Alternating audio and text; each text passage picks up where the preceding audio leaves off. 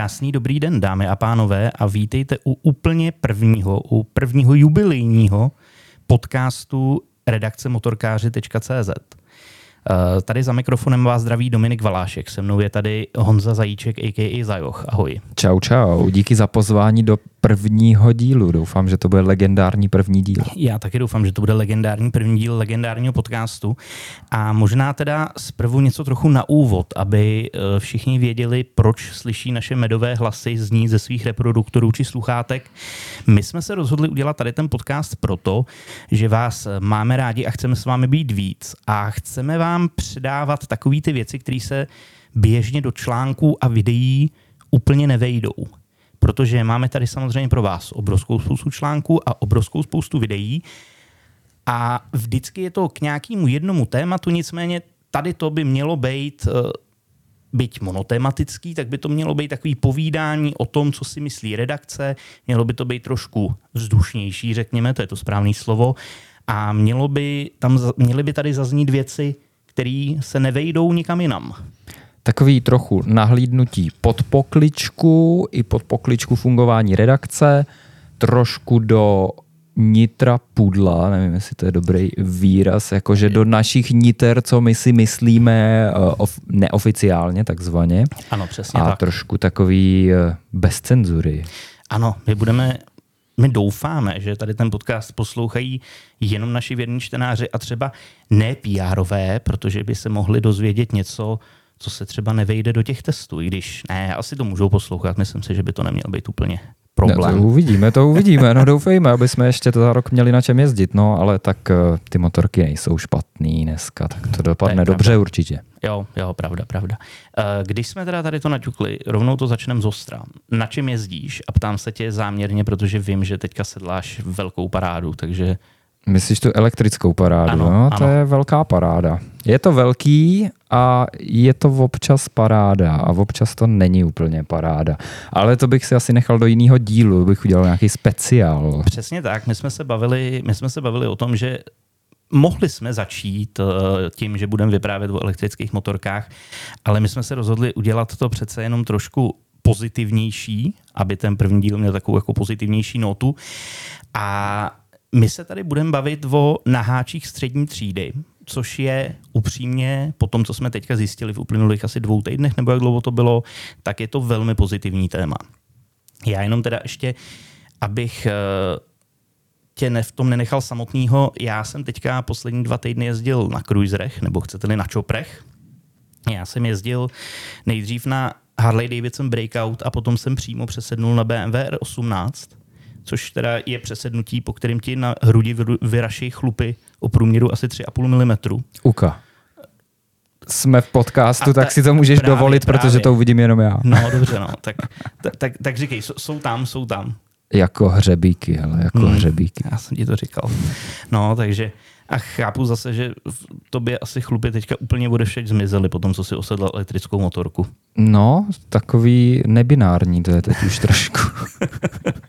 dobře, dobře. Ale to bychom zabředávali někam, kam asi úplně nechceme. Uh, to téma dnešní, jak jsme si říkali, jsou naháče střední třídy. Je to dva týdny plus minus, něco takového. Co jsme měli možnost osedlat tři naháče střední třídy a vyzkoušeli jsme MT-07 proti Suzuki GSX 8S a Hondě CB750 Hornet. A poprosím velký ocenění za to, že jsem nesplet ty názvy, protože ty názvy jsou velice japonský. A my jsme to pojali tak, že vlastně byla tady dlouho éra MT-07, kdy vlastně ta motorka dost významně posunula střední třídu. A jestli ještě pořád platí, že MT-07 je na vrcholu té třídy, nebo jestli už tu třídu dneska posíl, posouvají jiné motorky. Uh, my tady nebudeme odhalovat to, co se dozvíte v tom srovnávacím testu, protože ten si přečtěte, bude k tomu samozřejmě video, takže to vám tady neřekneme, protože bychom vám to zbytečně vyspojovali. Tak můžeme naznačit, ne? Můžeme, můžeme naznačit. Můžeme naznačit, eh, faktem prostě je, že dneska tu třídu už posouvají trošku jiný motorky, a vlastně my jsme z toho srovnávacího testu odcházeli s hrozně dobrým pocitem. S hrozně dobrým pocitem z toho, že vlastně ta, tř- jako to, co si můžeš dneska do 200 tisíc pořídit ve střední třídě na háčů, je prostě super.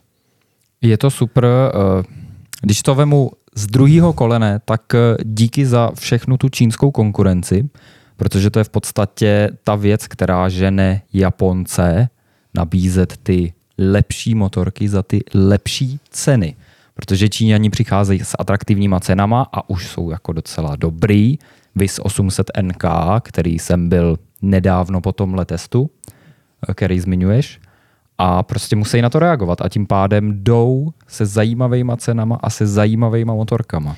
Je to tak? Dřív jako ta královna MT-07 byla taky za super price, a, ale stačí se podívat do tabulek a už vidíš, že dneska za tu price seš jako o nějaký papírový věci jinde a jestli se to, jak moc se to projeví v reálu, to bude v tom testu samozřejmě, ale já napovím, že to, co je na papíře, tak to sedí. sedí to. Uh, já bych to, můžeme být teda trošku konkrétnější. Uh, vezměme Hornet. Protože když vezmeš uh, Hondu Hornet, to byla, že jo, šestistovka dřív, a pak, pak to byla šest- 650. Uh, když vezmeš Horneta, byla to ta motorka, kterou měl toho času snad úplně každý prostě motorkář. Každý, kdo si udělal před mnoha lety ty papíry, i když to byla ještě, tenkrát to bylo AO, tak si kupovali, že jo, kluci Hornety uzavřený, tehdy ještě na 25 kW.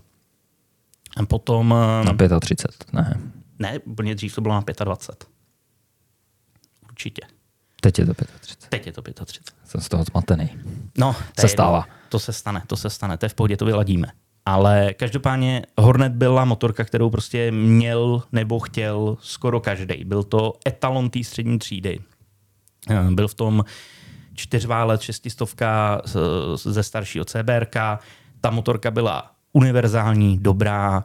Na to, že byla vlastně rozpočtová, tak byla velice kvalitně zpracovaná, o čem svědčí i to, že dodnes ty hornoty, hornety jezdějí a ty starý šesky dodnes vidíš. Jsou starý jak Metuzalé, mají na je to bambilion. No, o té rozpočtovosti to bych možná ti rozporoval. Protože to je věc, na kterou se nadává, že nový Hornet má obyčejný trubkový rám a obyčejný podvozek a td. a td. A ten původní Hornet, ten byl jako poměrně hezky vybavený. A pak tady je, mám takovou zajímavou věc, že v roce 99 ten Hornet stál 229 tisíc korun. To máš, kolik let to je zpátky? To je 23 let zpátky, 24 let zpátky. Stál víc než ten e, současný a jaký byly platy.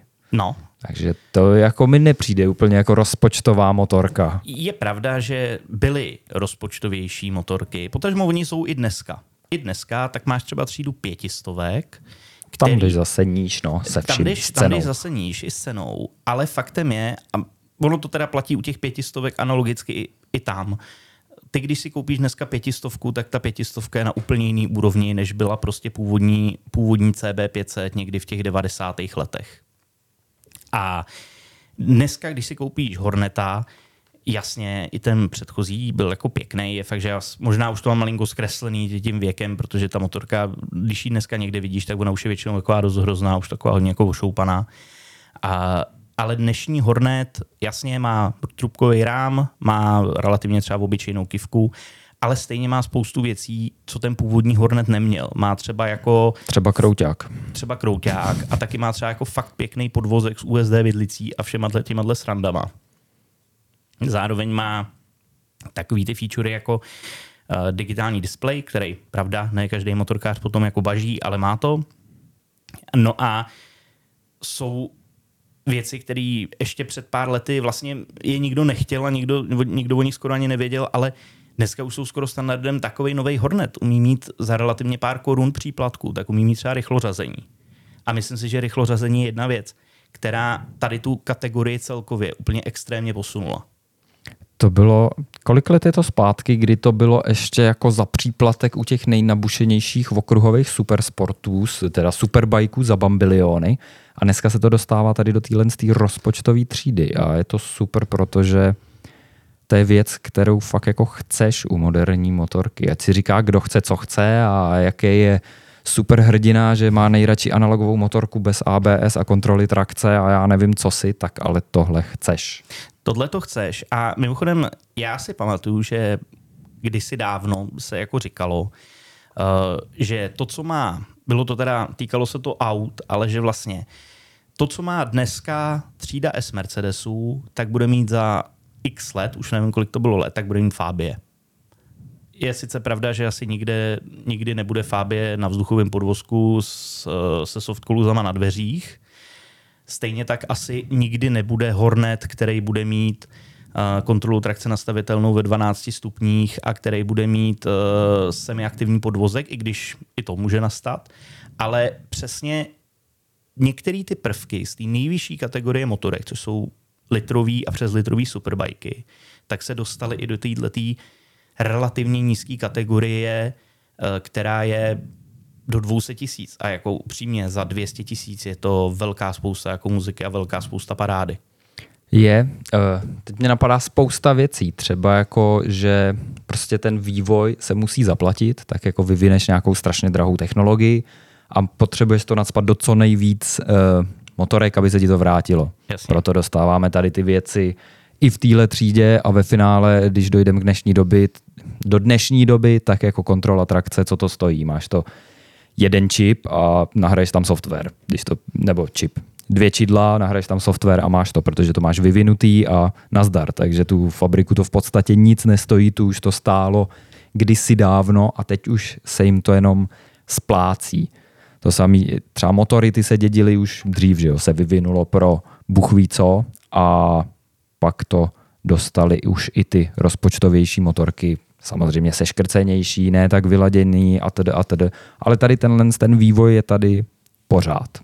Ale spíše eh, pak mě napadá taky, jak vlastně dojít k tomu jádru pudla, jak se to vyvinulo, ta třída. Eh, dřív už to tady padlo, Hornet byl skvělá univerzální motorka a měli jsme proto takový ten název univerzální japonská motorka. Ano, ano. Půjdeme Hornet, pak legendární Bandit a všechny tyhle motorky museli zvládat úplně všechno. Od cestování, výuky, první motorky, jezdit eh, na nákup, do práce a tedy a tedy. A potom ještě, abych to doplnil, potom taky zhruba s 12. majitelem, tak zpravidla jezdit po zadním a po předním a to celý absolvovat s naprosto minimálním rozpočtem na servis. Ano, ano. A pak eh, první taky vyválet to v kačírku a zajet eh, most za dvě, deset. S hořícíma brzdama. Přesně tak. No a to mě vlastně jako by přivádí rozvíjí tu myšlenku, že dneska to mají trošku jednodušší ty motorky, protože podle mě nemusí být tak univerzální. Jsou to sice takový ty univerzální naháče střední třídy, ale ta střední třída tak jako se zesportovatila, abych to tak jako trochu řekl. Protože tady máš tady tyhle ty sportovní naháče s těma dravejma ksichtama, který jsou dost často neuchopitelný, jako se podíváš eh, na nový Yamahy nebo novou Suzuki, se na to podíváš na poprvé a říkáš si, co to zase hulili v tom Japonsku. No, mimochodem... To... Ale vedle toho, že, abych dokončil myšlenku, protože bych ji ztratil určitě, tak vedle toho potom máš takový ty klasičtější motorky, který mají to kulatý, více či méně kulatý světlo. A to ty zastávají takovou tu jako pohodovější notu, takže ty si můžou dovolit být ještě takový trošku umírněnější, pohodlnější, houpavější. A pak tady tyhle ty kosmírní sportovní motorky můžou být zase maličko sportovnější a, a tam je podle mě vidět ten vývoj k tomu lepšímu, že prostě ty motorky jsou, když to vememe nějakým tím sportovním svezením, tak jsou schopnější za ty roky.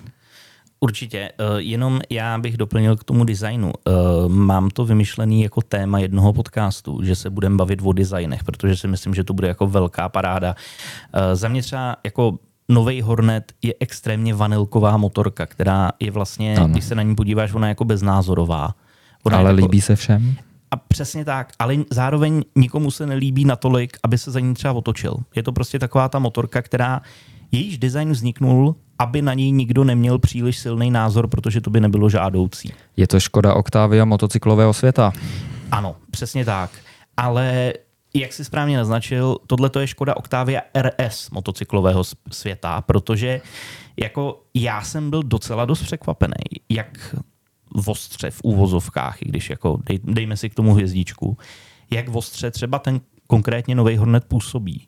A přesně, že ta nová třída těch sportovních naháčů nebo nová generace střední třídy sportovních naháčů akcentuje tu sportovnost. Furt je Hornet velice univerzální stroj. Je to stroj, na který můžeš jezdit každý den do práce, nebo když jsi mladší ročník, tak do školy.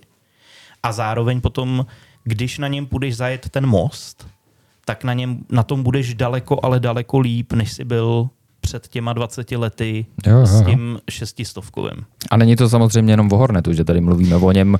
Můžeme vzít i ty ostatní, kde možná u té Suzuki by ten rozdíl byl diametrálnější, pokud bychom vzali legendární bandasku, která se vlnila i po rovině Přesně- a pak vedle tak. toho dáš eh, novou osmičku s tím vzhledem šíleným a neméně šíleným názvem. To jako ten na...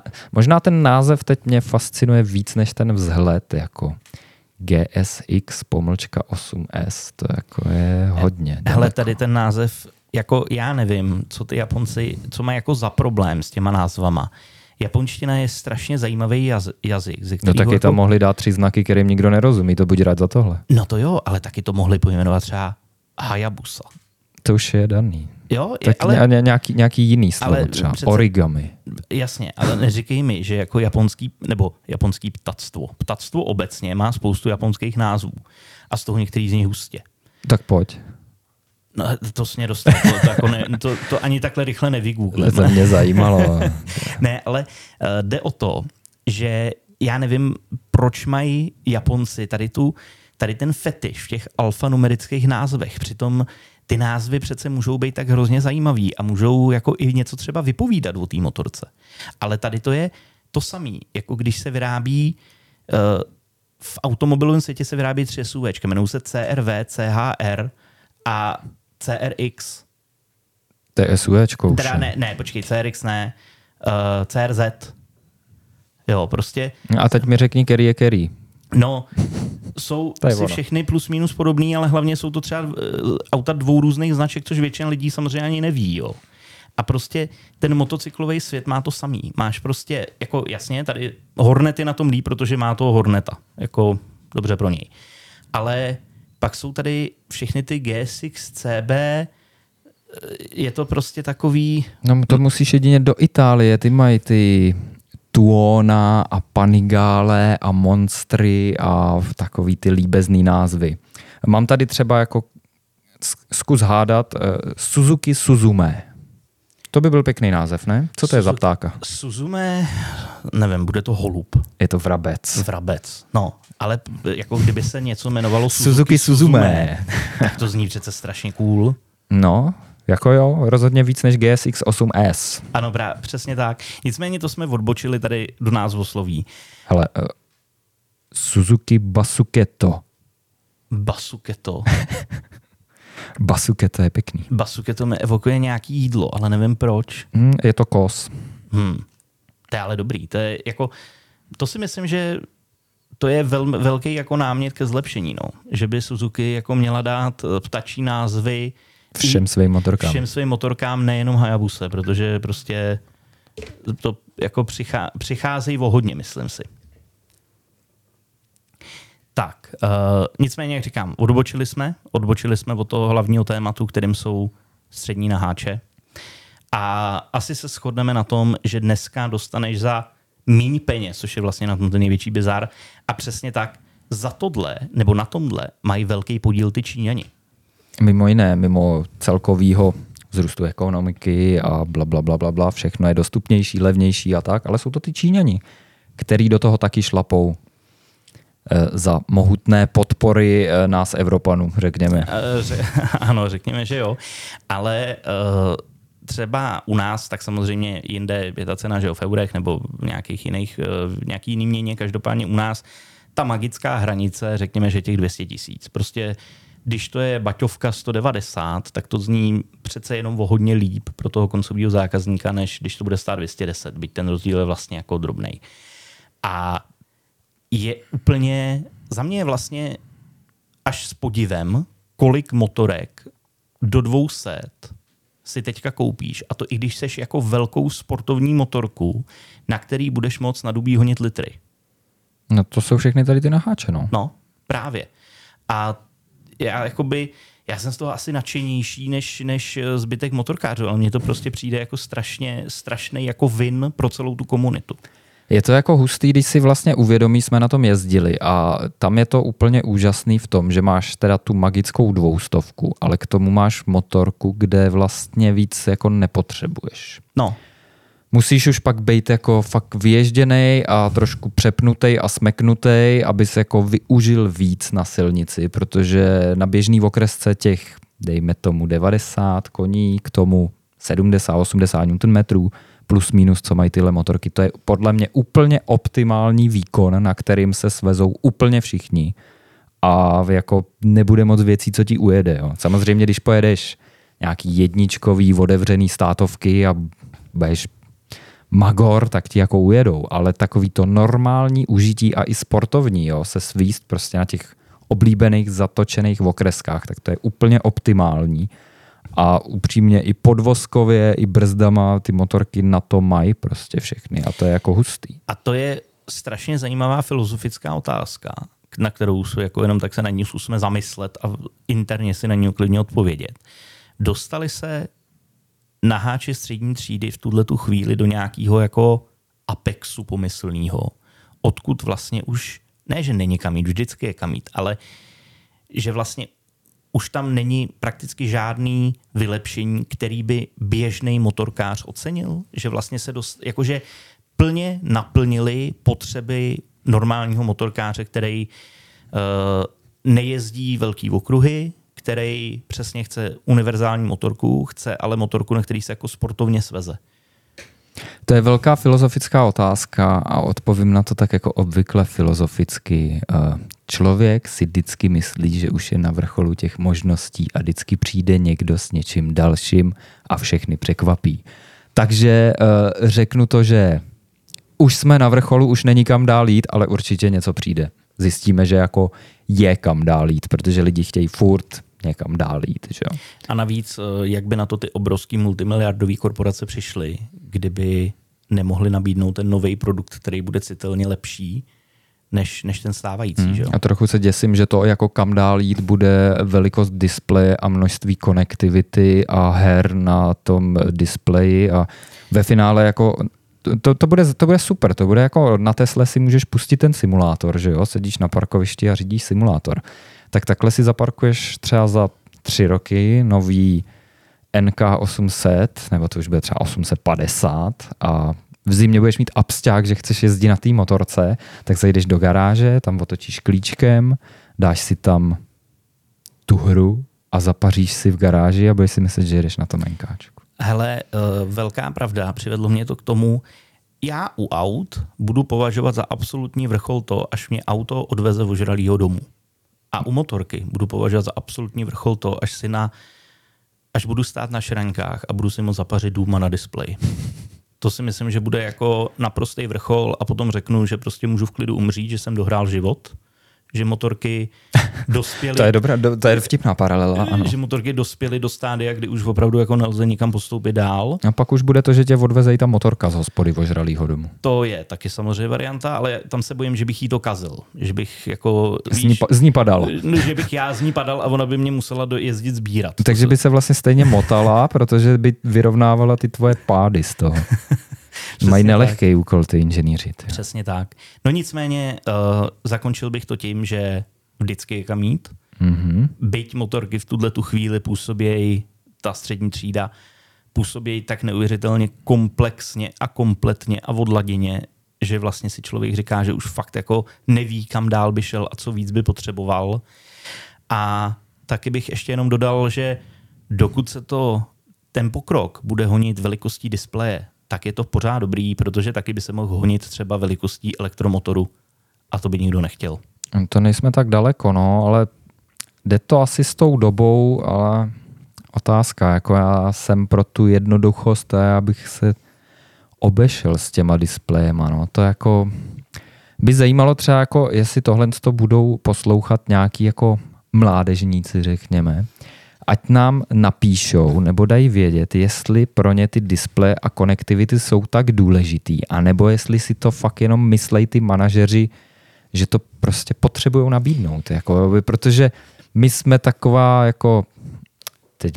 My jsme taková střední třída. Střední třída, ano. Střední třída, co mluví o středních naháčích. Eh, no, jako přesně tak, nechtěl jsem říkat, že jsme tady nějaký fousatý pamětníci, že jo, ale furt asi si myslím, že tak jako v okolí ty lidi jako to nepotřebujou.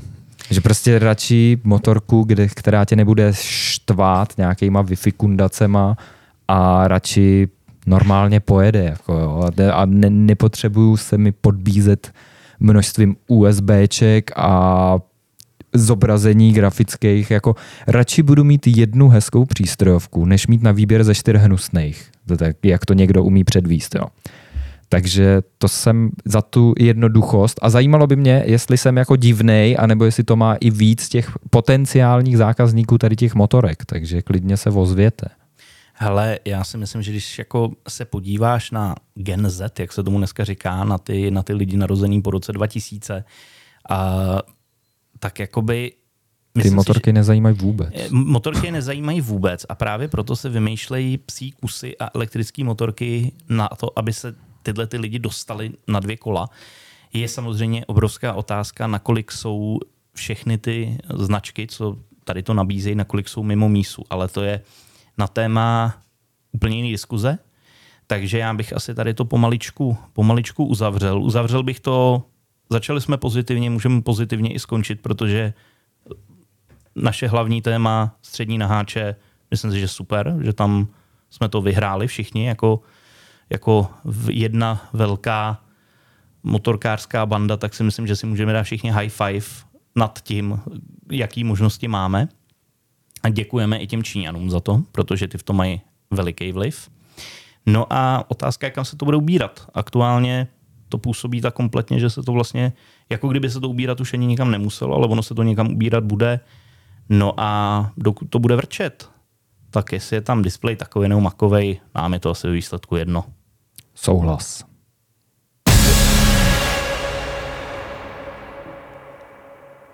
Tohle ještě není úplně konec, ale protože eh, my jsme to trošku otočili a tady ten koncept toho podcastu by měl zahrnovat i takový lehký schrnutí nějakého, nějakých novinek, eh, co se událo v nedávné době v jedné stopě.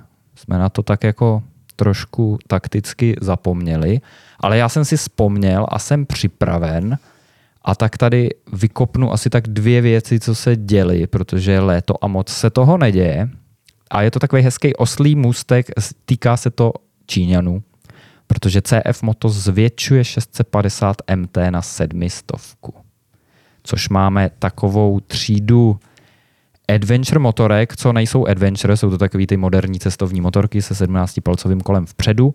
A CF Moto tady přináší ten větší motor, který má v CLX 700 klasických a přináší to tady do toho len z toho, řekněme, verzise od CF Moto, verzise asi všichni znají od Kawasaki, tak je to takováhle paralela, takováhle konkurence.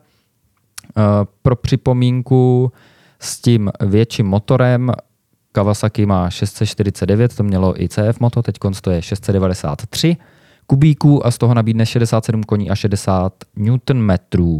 Celkově ta motorka váží 218 kg s 18 litrovou nádrží.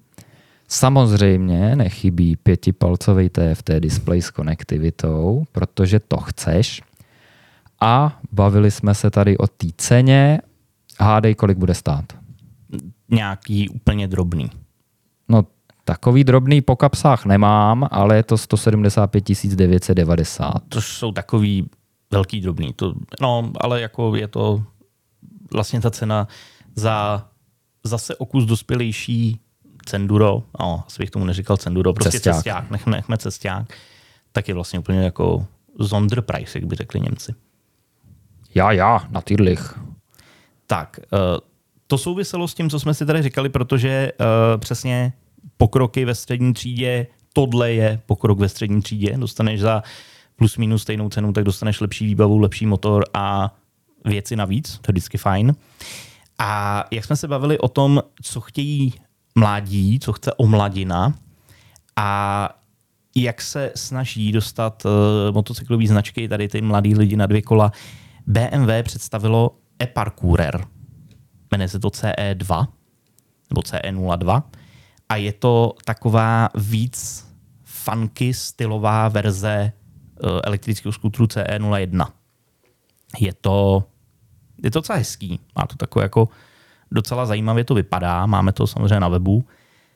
A jako je to, je to sranda, ale upřímně se nějak, i když tady mají spoustu produktových fotek, eh, jak kolem toho lidi jezdí na skateboardech a tak jako různě prostě postávají a dělají to, co dělají mladí lidi, tak eh, možná zejména postávají. Zejména postávají jezdí na skateboardech, tak uh, si myslím, že nemyslím si, že by to mělo mít nějaký velký valný úspěch, zejména vzhledem k tomu, že to má stát 209 tisíc korun a za 209 tisíc korun můžeš mít třeba cesták od CF Moto s novým větším motorem a ještě ti zbyde na hadry a helmu. A nebo jakéhokoliv z naháčů střední třídy a ještě ti možná něco zbyde. Přesně tak a toho horneta i s rychlorazením. Jo, ale jako mně se to, já jsem to viděl na fotkách, když to přišlo a nějak jsem to jako nestudoval a ta myšlenka se mi vlastně jako asi docela líbí. Je to takový jako zajímavý, vypadá to, vypadá to lehce, Uh, nutno říct, že jsem to moc nestudoval, takže nevím, jak moc lehký je to v reálu. Ale jako když na tomhle budou jezdit mladí po městě, tak jen houšť, protože za 209 tisíc korun nasypou spoustu peněz do toho BMW motorádu a ten pak dál bude moct dělat třeba i nějakýho hezkýho naháče střední třídy. třeba nebo nějakou ještě větší R18, po kterými porostou ještě větší chlupistý hrudi. No, dočkej se, bude GSO 13 stovkový. Za chvíli asi. Pravda, to bude veliká novinka. To bude velká novinka, kterou nikdo nečeká. Novinku, na kterou naopak všichni spoustu let dlouho čekali, byla Suzuki Hayabusa. A tu Suzuki představila a Suzuki tuhle tu legendu nedávno reinkarnovala a teď konc přichází s výroční edicí 25 let. Ta Hayabusa je hezky oranžovo-černá a za nějaký příplatek tam navíc dostaneš plaketku 25 let výročí. Tak je to vyfrézovaný na Vejfuku. Na detaily se samozřejmě můžete kouknout na webu. Cenovka ještě není oficiální, Honzis tady spekuluje, že by se to mohlo vejít do nějakých 435 tisíc. A já bych na to opět navázal naším tématem, protože jak jsme se, my jsme se celou dobu tady bavili o pokrocích eh, mezi motorkama a v různých, eh, v různých jako kategoriích. A Hayabusa má tu úžasnou vlastnost, že vlastně od té doby, co se poprvé objevila, tak se prakticky nezměnila. A ona by se asi ani měnit neměla, protože tohle je úplně ukázkový pří, příklad takový té motorky, kterou vlastně všichni chtějí postaru tak, jak byla, a jenom s nějakýma jako drobnýma dílčíma změnama, který ji udrží aktuální a který ji udrží na tom trhu. Což bylo veliký překvapení, když před několika lety Suzuki přišla a řekla, hele, dobrý, končíme, zavíráme krám, Hayabusa, Hayabusa končí. V tu chvíli se spousta lidí bylo teda překvapených, že se to ještě vyrábilo do té doby. A o chvíli později Suzuki přišla a řekla, hele, bude nová Hayabusa. A teď všichni byli takový jako natěšený, že Maria, co to bude, to bude jako hrozná nějaká specialita, to bude úplná novinka. A ona byla vlastně furt stejná. A všichni řekli, no, jakoby, proč ne? Teď Hayabusa je přece Hayabusa, je jenom jedna. A ona by asi měla být pořád stejná. Konec konců jsou celý značky, které na tom fungují, na tomhle principu, že je to vlastně pořád stejný. Harley třeba. Harley třeba, no. Je vtipný, že vlastně Hayabusa tak dlouho nevylepšovala svůj produkt, až mu veškerá konkurence skončila a zbyl jediný. To je, jako, to je taková zajímavá jako eh, filozofie značky. No. To je to jako, takový trošku signifikantní pro tady tu značku. Je, prav, je pravda, že svoji konkurenci můžeš buď to překonat, anebo ji můžeš přežít. Přežít, tak. Takže Suzuki si vybrala jednoznačně tu druhou cestu a ještě vlastně mě napadá, že eh, možná jak, se, jak to stárne ta Hayabusa, tak stárnou ty majitelé a obdivovatelé, který dřív byli mladí a toužili po všem nejnovějším a ty updaty by uvítali, ale teď jak už tak jako trošku dospěli, zestárli, tak spíš jako eh, mají rádi ty životní jistoty a tak vlastně ve finále ocení, že ta Hayabusa je furt stejná. Přesně, přesně tak. Eh, Je tady, myslím, nebo takhle, myslím si, že asi každý potenciální zákazník značky Suzuki ocení to, že jsou věci stále stejné. Ano, o to víc eh, nutno ocenit jejich odvážný krok v poslední době s novejma dvou válcema. Ano, přesně tak. No, e, nicméně teďka zase ze, z tématu tradic a stále stejných věcí do tématu inovace. Já jsem psal článek před eh, nějakýma, před nějakou krátkou dobou o novém head-up displeji, který si vložíš do helmy a potom se ti na takový průhledový štítek eh, promítá navigace šipičková, promítá se ti tam rychlost, můžou se ti tam promítat třeba kdo ti volá v, te, jako v telefonu, když máš ještě spojený to Zensfree a tak dále a tak dále. Je to taková hezká věc, která nás možná konečně posune k takový, k tomu, k myšlence toho fighter pilotu, víš, takového toho, jak prostě sedí frér v té stíhačce a na plexi jeho přilby se mu promítají všechny ty husté informace. Mm-hmm. Tak tam jako ještě nejsme, ale, ale snažíme se pomalu, možná, možná se tam někdy dostaneme. Takže tady ten head-up display se, nebo je to relativní novinka na trhu, a stojí teda docela dost peněz. A já jsem se rozhodl, že ho vyzkouším. Hmm. Ten head-up display by mi měl přijít každou, každým dnem snad už. Takže brzy budu eh, tady povídat o tom, jaké to je jezdit s head-up displejem. A je to jako vyloženě head-up display, že ti to promítá do toho prostoru, anebo budeš muset šilhat a sledovat to okem někde na sklíčku Promí, promítá, ti to, promítá ti to na štítek, který si sklopíš částečně do svého zorného pole. A já, jako, neptej se mě, já Vidíš sám, dobře na blízko? Jo, Jo, jo, ale, ne, no, ale takhle, on je, že jo, v tom je ten Ford, ten eh, obraz toho displeje je, zaostřený na nějakých asi 10 metrů, takže čistě Aha. hypoteticky by se to mělo chovat, jako kdyby s eh, ty čísílka a písmenka a šipičky měl nějakých 10 metrů před sebou, dejme tomu. To jsem na to zvědavý, jak to bude Já fungovat. jsem na to jako. strašně zvědavý. Eh, Jak říkám, neptej se mě na to, jak nebo proč, nevím, ale vyzkouším, snad již brzy to vyzkouším, ale jsem na to šíleně zvědavý. Myslím si, že to bude velká zajímavost. No to bude, to jsem zvědavý, jak to dopadne. Tím se tak trošku dostal k tomu, co nás čeká. Eh, Nemůžu mluvit za ostatní, eh, prozradím, že mě čeká teď konc eh, nějaký dobíjení ještě tady té srandy a potom si to vyměním za Yamaha XSR 700 a budeme ji porovnávat v úvozovkách s druhou Yamaha XSR 700, což je ale Fantic Caballero. Fantic špa- španělská. Jak je slovo Fantic, tak mě se furt vybavuje Španělsko. Ještě navíc s tím přesně no. tak. Ale ono je to italský. Taková malá, vlastně znovu zrozená, dá se říct, z popela zrozená značka a už nějakou dobu produkuje tady tyhle ty kabaléra stylový takový eh, scramblery. Teď konc udělali scramblera sedmistovkovýho s motorem z Yamahy, ta CP2 kouzelná. A máme tady novýho importéra, který ty motorky tady začíná prodávat, začíná distribuovat, takže díky tomu jsme se k té letošní novince dostali. No a s čím jiným ji srovnat než s originálem, tedy Yamaha XSR, takže na tohle já se těším a jsem hodně zvědavý, jak tohle dopadne, protože jsem Caballero jezdil, něco jsem si vůči tomu porovnání myslel a teď to budu moc porovnat úplně definitivně. To je dobrý, to ti trošku závidím, možná si k tomu nějak nachomítnu, abych se taky svezl. E, nicméně, já se ještě teda vrátím, jak jsme tady měli, odbočili jsme k tématu názvů motorek. Co je lepší název? Yamaha XSR 700 nebo Caballero? Caballero, ne? Samozřejmě, že Caballero. Dobré, myslím si, že jsme asi vyčerpali, co jsme vyčerpat mohli. A asi tímto zakončíme náš jubilejní první díl našeho legendárního podcastu. Doufáme, že jsme nevyčerpali vás taky Doufáme, že jsme nevyčerpali vás a doufáme, že si nás ještě někdy pustíte. Pokud se vám to teďka nelíbilo, zkuste to i příště. My zaručujeme a slibujeme, že příště už se, to už se vám to líbit bude. Uh, asi jako nejsem schopný říct, proč by to tak mělo být, ale Protože budeme lepší, anebo tady bude sedět někdo jiný místo mě. Přesně tak, možná jsem padáka oba dva po tomhle. Tak, eh, takže každopádně puste si nás i příště a budeme velice rádi, pokud nám jakýkoliv svoje poznatky, ať už pozitivní, negativní, náměty ke zlepšení, konstruktivní kritiku, nebo prostě jenom ošklivou, nehezkou, nekonstruktivní kritiku, napíšete do komentářů.